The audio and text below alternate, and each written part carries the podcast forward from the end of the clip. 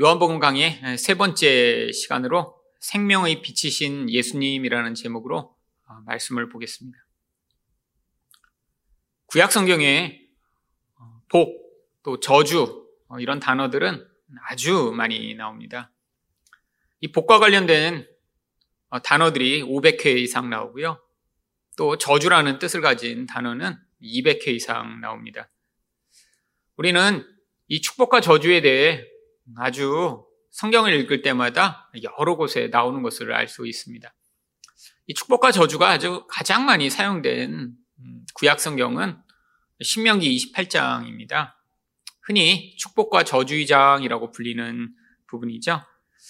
3절부터 6절 말씀을 보시면 성읍에서도 복을 받고 들에서도 복을 받을 것이며 내 몸의 자녀와 내 토지의 소산과 내 짐승의 새끼와 소와 양의 새끼가 복을 받을 것이며 내 광주리와 떡반죽 그릇이 복을 받을 것이며 내가 들어와도 복을 받고 나가도 복을 받을 것이니라. 이 복에 대한 이 말씀, 아, 우리 다 좋아하는 말씀입니다. 아, 그래서 예전에도 이렇게 성경을 암송하는 분들 가운데는 이 신명기 28장을 아주 중요하게 여겨서 암송하는 분들이 많이 있었죠. 그런데 이 신명기 28장에서 특별히 자녀를 가진 분들이 가장 좋아하는 구절은 바로 신명기 28장 13절입니다. 여호와께서 너를 머리가 되고 꼬리가 되지 않게 하시며 위에만 있고 아래에 있지 않게 하시리니. 저도 어려서 이러한 말씀을 가지고 저를 위해 기도해 주신 경우들을 여러 번 경험했습니다. 그런데 이렇게 구약에 몇백 번이나 사용된 이 복과 저주라는 단어가 신약 성경에는 잘 나오지 않습니다. 물론 축복이라는 단어가 나오죠. 그런데 그 축복이라는 단어조차도 구약에서 얘기하는 이런 복의 의미가 아니라 축원한다. 너에게 잘 되라고 내가 인사를 빈다라고 하는 그런 의미입니다. 또한 저주라는 단어도 구약에 나오는 그 구절들을 인용해 그 저주가 무엇인가를 설명하는 용도로만 사용되고 있죠. 아니, 성경에서 이렇게 중요하게 다루어졌던 이 복과 저주가 왜 신약 성경에는 잘 나오지 않고 있는 것일까요? 구약 성경은 바로 신약에서 실체를 보여주기 위한 그림과 같은 책이기 때문입니다. 구약에선 이 복을 보여주기 위해 복을 받으면 장수하고 성공하고 또한 전쟁에 승리하며 부자가 된다라고 어, 이야기를 했죠. 그런데 이것이 그림이라고 하는 것입니다. 신약에서는 더 이상 그림으로 보여줄 필요가 없어서 이제 그 구약에서 그림으로 보여주는 그 복과 저주 대신에 바로 그 단어들을 대치한 다른 단어들을 사용하기 시작했습니다. 바로 복 대신에는 생명이라는 단어를 사용하기 시작했고요. 저주 대신에는 죽음이라고 하는 단어를 대신 사용하죠. 그래서 신약 성경에 이 생명이란 단어가 아주 많이 나옵니다.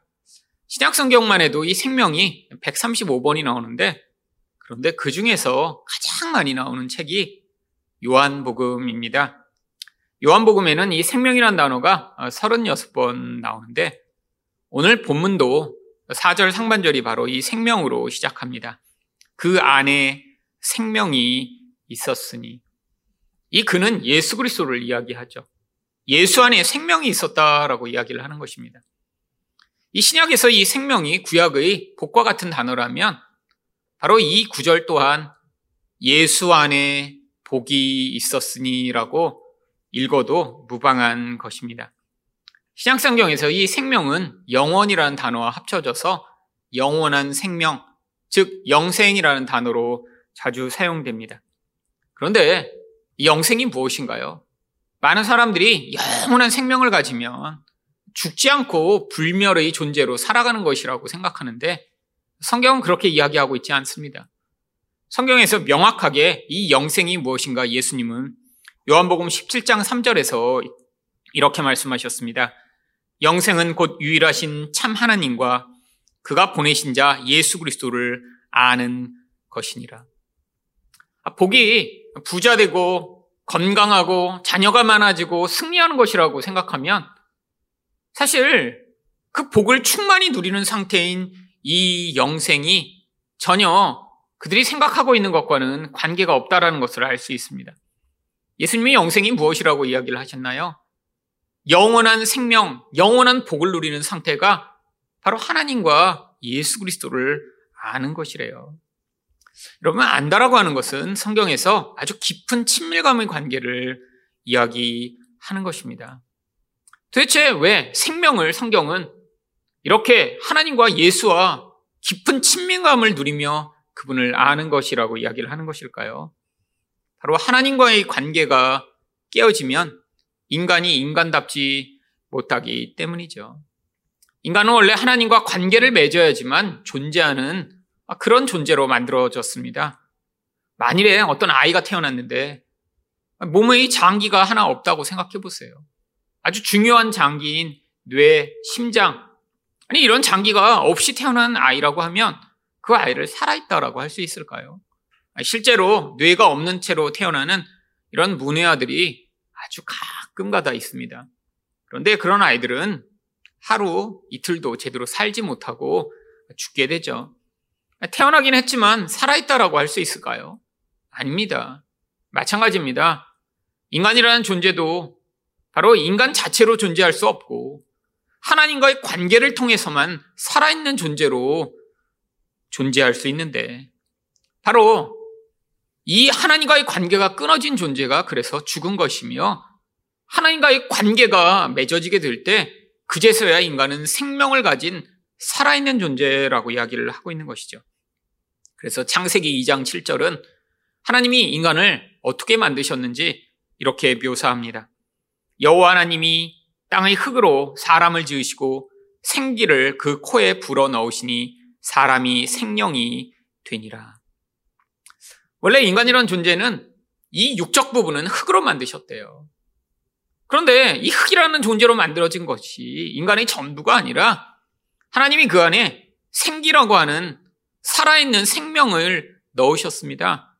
그제서야 인간이 어떤 존재가 되었어요? 살아있는 존재가 된 것이죠.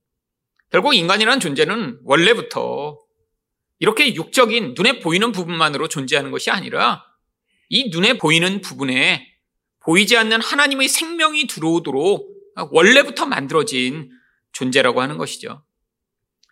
바로 컴퓨터를 생각하면 쉽게 이해가 갈 수 있습니다. 여러분, 컴퓨터가 이렇게 눈에 보이는 부분을 우리는 하드웨어라고 부르죠. 근데 컴퓨터를 사용하기 위해서는 눈에 보이는 이 하드웨어만으로는 사용할 수가 없습니다. 최고의 그런 좋은 하드웨어를 가지고 있다라고 하더라도 이 하드웨어를 움직이게 만들 수 있는 소프트웨어가 없이는 고철동영에 불과한 것이죠. 바로 인간이 그런 존재라는 거예요. 하나님이 흙으로 만드셨지만 그 흙으로 만들어진 이 눈에 보이는 부분은 바로 육체, 육신이라고 하여 바로 이 눈에 보이는 부분이 눈에 보이지 않는 이 생기에 의해 움직여지고 또 영향을 받을 때 그제서야 인간은 살아있는 존재라고 하는 것입니다. 그렇기 때문에 이 육으로 만들어진 부분은 어떤 결국을 가지고 있나요? 전도서 3장 20절을 보시면 다 흙으로 말미암았으므로 다 흙으로 돌아가나니 다 한 곳으로 가거니. 여러분 우리는 다 알고 있습니다. 사람이 죽어서 땅에 묻으면 바로 다 흙으로 돌아가 버려 나중에는 그 흔적도 찾을 수 없는 사실을 알고 있죠. 그런데 성경은 이 눈에 보이는 이 흙으로 만들어진 이 육적인 부분 외에 인간 안에 소멸되지 않는 다른 부분이 있다라고 이야기를 합니다. 그래서 전도서 12장 7절을 보시면 흙은 여전히 땅으로 돌아가고 영은 그것을 주신 하나님께로 돌아가기 전에 기억하라. 여러분, 흙으로 만들어진 이 눈에 보이는 인간 안에 바로 영이라고 하는 부분이 같이 존재한다는 거예요. 그런데 바로 이 영 안에 하나님의 생기가 담기는 것입니다. 생기가 담겨 이 육이라는 존재 안에 그 생기가 담겨 있을 때 인간은 그제서야 살아있다라고 하는 것이죠. 이것을 바로 생명이 있다라고 하는 것입니다. 문제는 이 생명이 죄로 말미암아 떠나가 버렸죠. 바로 하나님과의 관계가 끊어지니까 인간이 더 이상 하나님의 생명으로 말미암아 살지 아니하고 아니 육적인 존재 그 생명을 담을 수 있는 영은 가지고 있는데 그 안에 텅 비어버리며 아니 오물과 죄악만이 가득한 공허한 상태가 되어버린 것이죠. 여러분 하나님은 처음에 인간을 그렇게 만드시지 않았습니다. 눈에 보이는 이 모든 육신은 눈에 보이지 않는 그 하나님의 영이 인간 안에 담겨 그 생기로 말미암아 살아있는 존재로 살아있도록 만드신 것이죠. 살아있다는 게 무엇인가요? 단순히 밥 먹고 잠을 자고 움직이는 것이 살아있는 것인가요? 여러분, 그건 바로 동물의 수준이죠. 여러분, 동물은 아, 그렇게 먹고 자고 그냥 육적인 삶만을 영위하더라도 전혀 문제가 없습니다. 그런데 인간은 그것만으로는 채워지지 않는 무엇인가 존재하죠. 그러나 하나님이 인간을 처음부터 그렇게 만드셨기 때문입니다. 하나님이 처음에 만들어신 이 인간이 그래서 바로 하나님이 인간 안에 생명을 가득 채워 넣으셨을 때는 하나님과의 관계가 온전하니까 그 온전한 관계 가운데 반드시 반응해야 하는 모습이 무엇이냐면 하나님이 말씀에 대한 순종이었습니다. 창세기 2장 15절과 17절을 보시면 여호와 하나님이 그 사람을 이끌어 에덴 동산에 두어 그것을 경작하며 지키게 하시고 선악을 알게 하는 나무의 열매는 먹지 말라 내가 먹는 날에는 반드시 죽으리라 하시니라. 여러분 하나님을 온전히 사랑하고 하나님과 온전한 관계에 있다라는 것은 그냥 내가 감정적으로 아, 우리 하나님이 좋아. 내가 우리 하나님을 사랑해라고 하는 그 감정에 사로잡힌 것이 아닙니다. 하나님과의 온전한 관계는 반드시 하나님에 대한 완전한 복종의 반응을 하게 되어 있는 것이죠. 그래서 요한복음 14장 15절에서 예수님이 뭐라고 말씀하십니까? 너희가 나를 사랑하면 나의 계명을 지키리라. 여러분, 하나님이 말씀을 순종하는 것이 바로 사랑하는 거래요. 그런데 하나님이 어떤 명령을 우리에게 명령하시나요? 여러분, 하나님은 우리에게 딱 한 가지 명령만 주십니다. 사랑하라. 왜? 하나님과 예수님이 그 사랑의 관계 안에서 너무 만족하고 행복하고 기뻐하시기 때문에 그 사랑을 하나님을 닮은 우리라는 존재를 만드셔서 그 생명을 더 풍성하게 확장하셔서 더 넓고 풍성한 사랑의 관계를 만드시기 위해 우리를 만드셨기 때문이죠. 여러분, 그래서 바로 이 창세기에서 처음 만들어진 인간은 이렇게 하나님의 뜻대로 사랑할 수 있었습니다. 창세기 2장 23절과 24절을 보시면 아담이 이르되 이는 내 뼈 중의 뼈요 내 살 중의 살이라 이것을 남자에게서 취하였은즉 여자라 부르리라 하니라.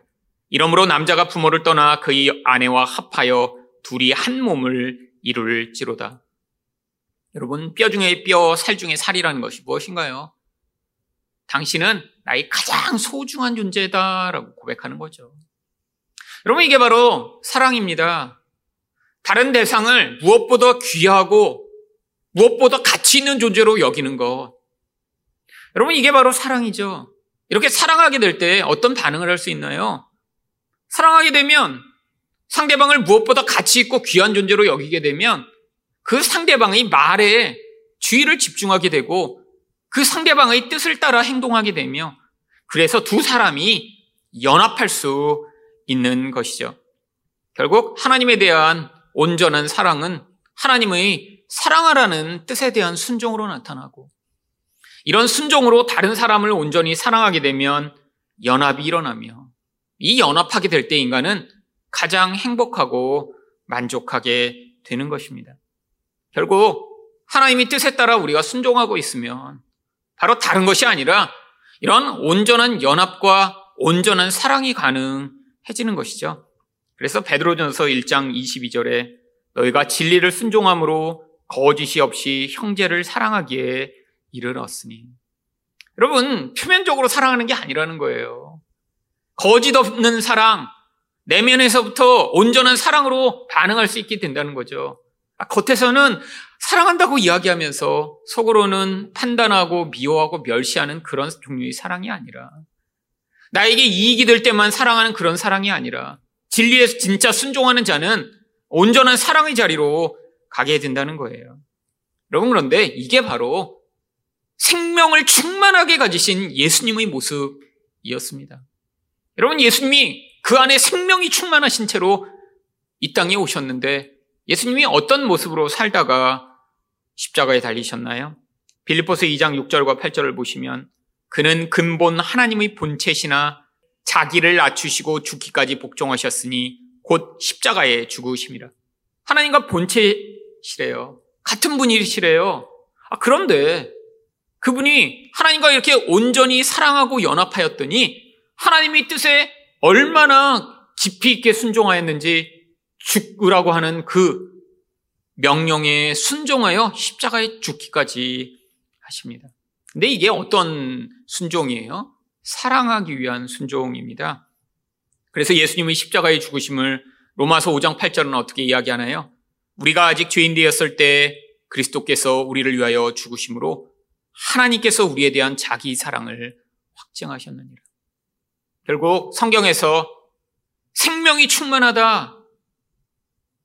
그 결과로 나타나는 것은 반드시 하나님과의 온전한 관계가 나타나야 되고 하나님과 관계가 온전해지면 하나님의 뜻에 순종하게 되며 이웃을 사랑하여 연합하게 되는 그 자리에 나가게 되는 것입니다. 여러분, 우리는 이 땅에서 예수님과 같은 그런 모습으로 살도록 부름을 받았어요. 그런데 예수님과 같은 모습으로 산다는 것이 무엇인가요? 예수님처럼 오병이의 기적을 베풀어 정말 아무것도 아닌 것을 엄청나게 부풀려 사람들에게 제공할 수 있는 그런 능력을 가지게 되는 것인가요? 예수님처럼 산다는 것이 병자를 치료해서 아픈 사람들을 다 낫게 해주는 것인가요? 여러분, 아닙니다. 우리에게 하나님이 요구하시는 예수님처럼 된다는 것은 생명이 충만한 삶을 산다는 것은 하나님의 뜻에 복종하여 바로 이 거짓 없는 사랑할 수 있는 자리에 서게 되는 것이죠. 여러분, 그런데 생명이 없으면 반대로 어떤 삶을 살게 될까요? 사랑의 반대는 바로 이기심과 욕심입니다. 죄가 만들어내는 어쩔 수 없는 인간의 공허감이 결국 끊임없는 욕심으로 말미암아 절대로 사랑을 불가능하게 만드는 것이죠. 아니 남을 사랑한다고 하더라도 다 이기적으로 사랑하는 거예요. 나에게 이익이 되는 만큼만 이익이 될 때만. 여러분 결국 이것은 무슨 결과를 가져오나요? 여러분 하나님과의 관계가 깨져 욕심이 지배하는 인생을 살게 되면 결국 다른 사람과 온전한 사랑의 관계를 맺을 수 없기 때문에 인간은 공허하여 계속해서 불만족하고 불행하게 되어 있기 때문입니다. 결국 이 땅의 삶이 지옥처럼 변해 버리는 것이죠. 예수님 안에 생명이 있다라고 얘기할 뿐 아니라 그 예수님을 또 뭐라고 부릅니까? 4절 하반절을 보시면 이 생명은 사람들의 빛이라. 여러분, 이 생명을 또 빛이라고 불러요. 아니, 어떻게 생명이 또 빛이 될 수 있는 것인가요? 이건 비유죠. 바로 이 빛의 역할, 이 역할이 이 생명의 역할이라는 거예요. 생명이 충만하면 마치 빛이 하는 그 역할이 인생 가운데 나타나게 된다는 걸 보여주기 위해 이 생명을 빛으로 비유한 것이죠. 성경에서 이 빛은 어둠의 반대말로 자주 사용됩니다. 도대체 어둠은 무엇인가요? 시편 107편 10절을 보시면 사람이 흑암과 사망의 그늘에 앉으며 곤고와 쇠사슬에 매임은 여러분 어둠은 죽음이며 얽매임이며 고통이며 죄악을 비유하는 것입니다. 여러분 성경에서만 이렇게 비유하나요? 아니에요. 세상에서도 흑암과 어둠은 고통과 아픔과 슬픔과 저주를 비유하고 있죠. 여러분, 근데 이 어둠의 본질이 무엇인가요? 생명의 본질은 온전한 관계를 맺게 하는 이런 하나님의 은혜인데, 어둠의 본질은 자기 욕심과 이기심으로 말미암아 모든 관계가 단절된 고립된 상태를 비유하고 있는 것입니다. 결국 이 어둠의 본질 안에는 자기 중심성이 자리하고 있죠. 그런데 문제는 인간은 이 죄로 말미암는 욕심에 사로잡혀 있는 이 힘이 너무 강력하기 때문에 그래서 바로 이 예수 그리스도로 말미암는 생명과 빛을 거부하는 것이 인간의 일반적인 증상입니다. 그래서 5절 말씀을 보시면 빛이 어둠에 비치되 어둠이 깨닫지 못하더라. 여러분 동굴 속에 오래 있다가 나오게 되면 이 빛을 볼 수가 없습니다. 아예 동굴 속에 살고 있는 그래서 그런 존재들은 눈이 다 퇴화돼 버리죠. 여러분 바로 인간이 이 죄악에 너무 오랫동안 익숙해져서 아니 빛이 비쳐도 그 빛을 빛으로 반응할 수 없는 그런 상태가 되었다라고 하는 것이죠. 여러분 이게 바로 인간이 처한 상태입니다. 이 저주받은 상태, 죄악에 매여 있는 상태, 흑암이 지배하는 상태. 그런데 하나님이 이런 인간들에게 앞으로 내가 그들에게 빛을 비춰주겠다라고 하는 약속을 구약에서부터 여러 곳에서 하셨습니다. 이사야 9장 1절과 2절을 보시면 전에 고통받던 자들에게는 흑암이 없으리로다. 옛적에는 여호와께서 스불론 땅과 납달리 땅이 멸시를 당하게 하셨더니 후에는 해변길과 요단 저쪽 이방의 갈릴리를 영화롭게 하셨느니라. 흑암에 행하던 백성이 큰 빛을 보고 사망의 그늘진 땅에 거주하던 자들에게 빛이 비치도다. 앞으로 이 흑암으로 말미암아 고통하던 자들에게 빛이 임하게 되는 그날이 임할 것이라고 예언을 하셨죠. 언제 그런 일이 일어났나요? 바로 예수님이 이 땅에 오셨을 때 바로 빛이 세상에 임한 것을 마태복음 4장 15절과 16절은 이렇게 선포합니다. 스불론 땅과 납달리 땅과 요단강 저편 해변길과 이방의 갈릴리요. 구약성경에서 흑암이 가득하던 곳으로 이야기하던 땅이에요. 그런데 그곳에 무슨 일이 벌어졌나요? 흑암에 앉은 백성이 큰 빛을 보았고 사망의 땅과 그늘에 앉은 자들에게 빛이 빛이었도다 하였느니라. 바로 예수 그리스도가 이 흑암, 이 인간의 죄악이 만들어내는 고통과 죽음과 저주를 빛으로 밝게 빛나게 만들어 그 어둠을 떠나게 만드는 분이시라고 하는 것이죠. 그런데 문제는 바로 이 빛을 받아들이고 그 빛이 인도하는 것을 따라가야 되는데 많은 사람들이 스스로 바로 아 나는 이미 볼 수 있어.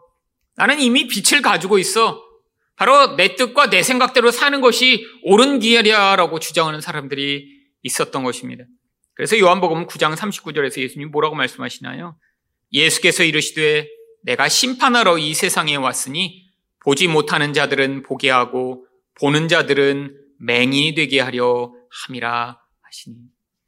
여러분 자기가 진짜 아 나는 흑암 가운데 살아. 마치 눈이 감겨진 것처럼 아무것도 볼 수 없는 깜깜한 것이 내 인생이야. 라고 고백하는 자들은 그들에게 빛을 주심으로 그들을 보게 만드시지만 아, 나는 이미 내가 눈으로 보고 내가 판단하고 내가 맞다라고 하는 그 길을 따라 살아가는 것이 맞는 것이야 라고 주장하며 사는 이 교만한 자들은 오히려 영적인 세계를 바라볼 수 없게 만드셔서 그들이 그 상태 그대로 살게 만드는 것이 그게 바로 심판이다라고 하는 것입니다. 여러분, 바로 우리도 이런 심판이 지금도 내려지고 있는 상황 가운데 살아가고 있는 것이죠. 여러분, 바로 세상 사람들이 어떻게 살고 있나요? 이 눈에 보이는 이것이 전부라고 생각하고 살아가죠.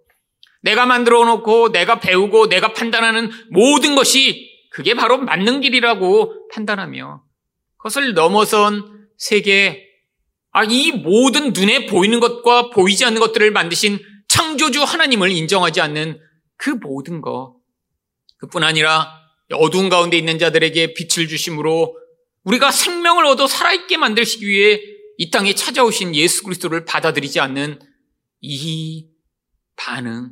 이게 바로 심판이 지금도 일어나고 있다라고 하는 것입니다. 여러분 그런데 하나님이 우리에게 어떻게 빛을 비춰주시나요?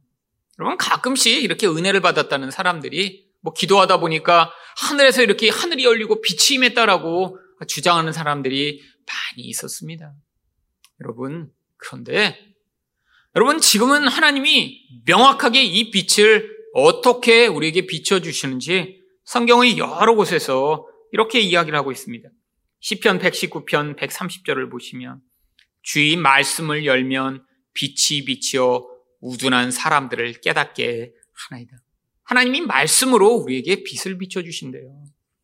여러분, 말씀으로 우리에게 빛이 비춰지면 어떤 일이 벌어질까요? 우리 어둠이 얼마나 어두운 것이었는가 그때 깨닫게 되는 것이죠. 여러분, 우리 어둠의 본질이 무엇인가요? 바로 이 죄로 말미암는 영적 공허감으로 말미암아 바로 하나님과 온전한 관계를 맺을 수 없고 이웃과 온전한 관계를 맺지 못하며 늘 이기적으로 반응하며 살아가는 눈에 보이는 것에 매어진 이런 태도를 우리가 발견하게 되는 거예요. 여러분, 하늘에서 이렇게 영적인 빛이 말씀으로 임하게 되면 결국 내가 얼마나 이기적이었는지, 내가 얼마나 나의 이 좁은 생각과 뜻으로 살아가고 있었는지, 하나님이 선이라고 말씀하시는 것들을 받아들이지 않았는지를 그제서야 깨닫게 되는 것이죠.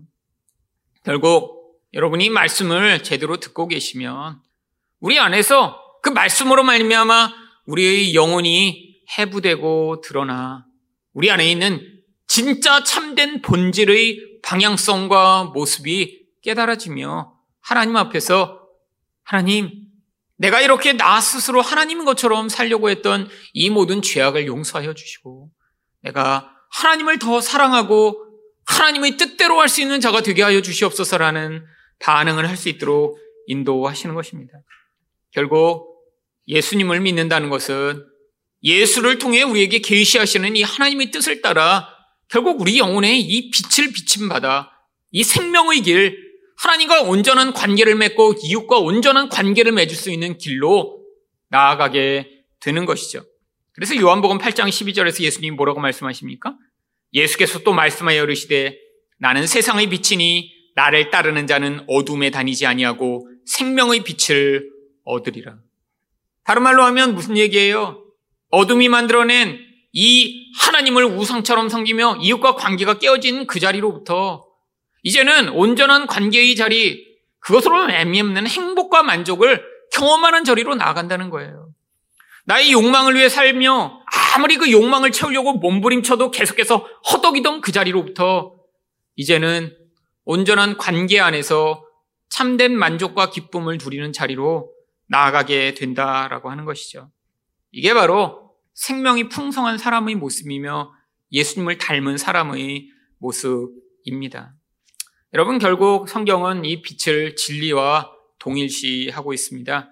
그래서 시편 43편 3절 말씀을 보시면 주의 빛과 주의 진리를 보내어 나를 인도하시고 주의 거룩한 산과 주께서 계시는 곳에 이르게 하소서. 하나님이 우리에게 빛을 비추시는 것이 결국에는 진리를 보내어 우리를 인도하시는 것이래요. 그런데 그렇게 진리의 인도함을 받게 되면 그곳에 가게 되는 곳이 어디예요? 거룩한 산이에요. 하나님이 계신 곳이에요. 그 하나님이 계신 곳에서 하나님이 우리에게 목적하신 것이 무엇인가요? 결국 연합한 우리가 함께 모여 하나님을 온전히 경배하고 사랑하고 복종하는 바로 그 자리. 이게 바로 하나님의 나라인 것입니다. 여러분, 그래서 우리가 기도해야 됩니다. 어떤 기도를 해야 될까요? 예수 그리스도 안에 있는 그 생명을 내 안에도 풍성하게 누리게 해달라고요. 여러분, 우리 안에 이런 기도를 하게 되면 그러면 어떤 일이 벌어질까요? 바로 그 생명의 빛이 우리 영혼에 비추게 되면 우리 영혼 안에 이제까지 발견하지 못했던 그 이기심과 죄악이 만들어낸 그 어둠이 빛 가운데 드러나게 되어 있는 것입니다. 여러분, 하나님이 말씀을 그래서 여러분이 더 사모하게 되고 그 생명을 더 얻고자 그 말씀을 더 깊이 묵상하며 의존하며 귀를 열어 집중하게 되면 우리 인생 가운데 반드시 나타나게 되는 것이 무엇인가요? 그 빛으로 말미암아 이제까지는 어둠에 있던 우리 영혼의 부분들이 더 선명하게 드러나는 것이 아주 정상적인 것이죠. 여러분 예수를 믿고 있는데도 아 나는 정말 점점점 깨끗해지는 것 같아. 아, 나는 그렇게 교회를 다니고 말씀을 들으니까 이제는 내가 얼마나 이렇게 하나님이 나를 사랑하시지 않으면 안 될 그런 멋진 존재인지 모르겠어라고 하고 있는 사람은 정말 지금 심각한 오류에 빠져 있는 것입니다. 여러분, 바울 사도가 이렇게 예수님의 부름을 처음 받았을 때는 스스로 뭐라고 고백했나요? 나는 하나님의 부름을 받은 사도이다! 라고 스스로 고백해요. 여러분, 근데 나중에 수십 년이 지나 죽음을 얼마 앞두고 바울이 뭐라고 고백하나요? 나는 죄인 중에 괴수다라는 고백을 합니다. 여러분 이게 바로 진리로 이끌림을 받아 인간이 어쩔 수 없이 가지게 된 이 깊은 욕망, 그 욕망으로 말미암아 끊임없이 모든 관계를 이기적으로 만들어가며 자기만을 위해 살려고 했던 그 영혼의 본질이 꿰뚫어진 것이죠. 여러분, 우리 영혼 안에 말씀이 하는 가장 중요한 역할이 바로 이것입니다. 근데 거기서 끝나는 것이 아니에요. 바로 이렇게 우리가 정말 우리 본질을 하나님 앞에서 철저히 인정하며 나는 어두움에 속한 자이며 내가 향하는 모든 일은 내가 잘나서 내가 훈련해서 내가 신앙생활을 열심히 해서 내가 이렇게 교회를 다녔더니 아니 내가 이전에 환란을 조금 겪었더니 내가 이렇게 좋은 사람이 됐다라고 고백하는 것이 아니라 내 본질과 영혼의 그 어두움은 끝이 없으며 흑암이 기품이 도대체 인간이 감당할 수 없을 정도로는 깊지만 그런데 우리 예수로 말미암아 내 영혼의 그 깊은 곳에 빛을 비추심으로 말미암아 내가 그 빛이 비춤으로 말미암아 생명을 얻게 돼. 그 안에서 나는 할 수 없는 하나님의 말씀에 순종하며 이웃을 사랑하는 자리에 설 수 있게 만드는 그 생명의 능력을 우리가 경험하게 되는 것이죠. 여러분, 그때 우리가 그제서야 하나님의 말씀의 인도함을 받게 되는 것입니다. 그래서 시편 119편 105절 말씀을 보시면 주의 말씀은 내 발의 등이요 내 길의 빛이니이다. 여러분 하나님 말씀이 우리에게 비춰 우리 영혼이 가야 할 길을 인도할 때 결국 그제서야 우리는 순종하며 하나님이 말씀하시는 그 인도하심을 따라갈 수 있는 것입니다. 여러분 우리가 생명이신 예수를 믿게 되면 우리 영혼 안에 그래서 반드시 이런 일이 일어나게 되어야 정상인 것이죠. 자기 영혼의 어두움을 발견해 하나님의 은혜를 사모하며 그 앞에 나아갈 때 생명 대신 예수 그리스도로 말미암아 그 예수를 우리가 더 깊이 알게 되고 관계를 맺으면 그 빛이 우리 영혼에 비추어 우리 어둠이 물러가고 결국 그 말씀을 따라 순종하며 사랑하며 하나님의 뜻을 이룰 수 있는 그런 자가 되는 것. 결국 우리가 무엇을 위해 기도해야 되나요? 하나님, 우리 안에 생명의 빛 대신 예수 그리스도를 제가 더 깊이 알게 하셔서 내 안에 여둠이 물러가며 빛으로 생명으로 인도함 받는 인생 되게 하여 주시옵소서라는 간구를 하실 때 여러분이 예수 그리스도로 말미암는 그 생명의 풍성함을 더 풍성하게 누리실 수 있을 것입니다.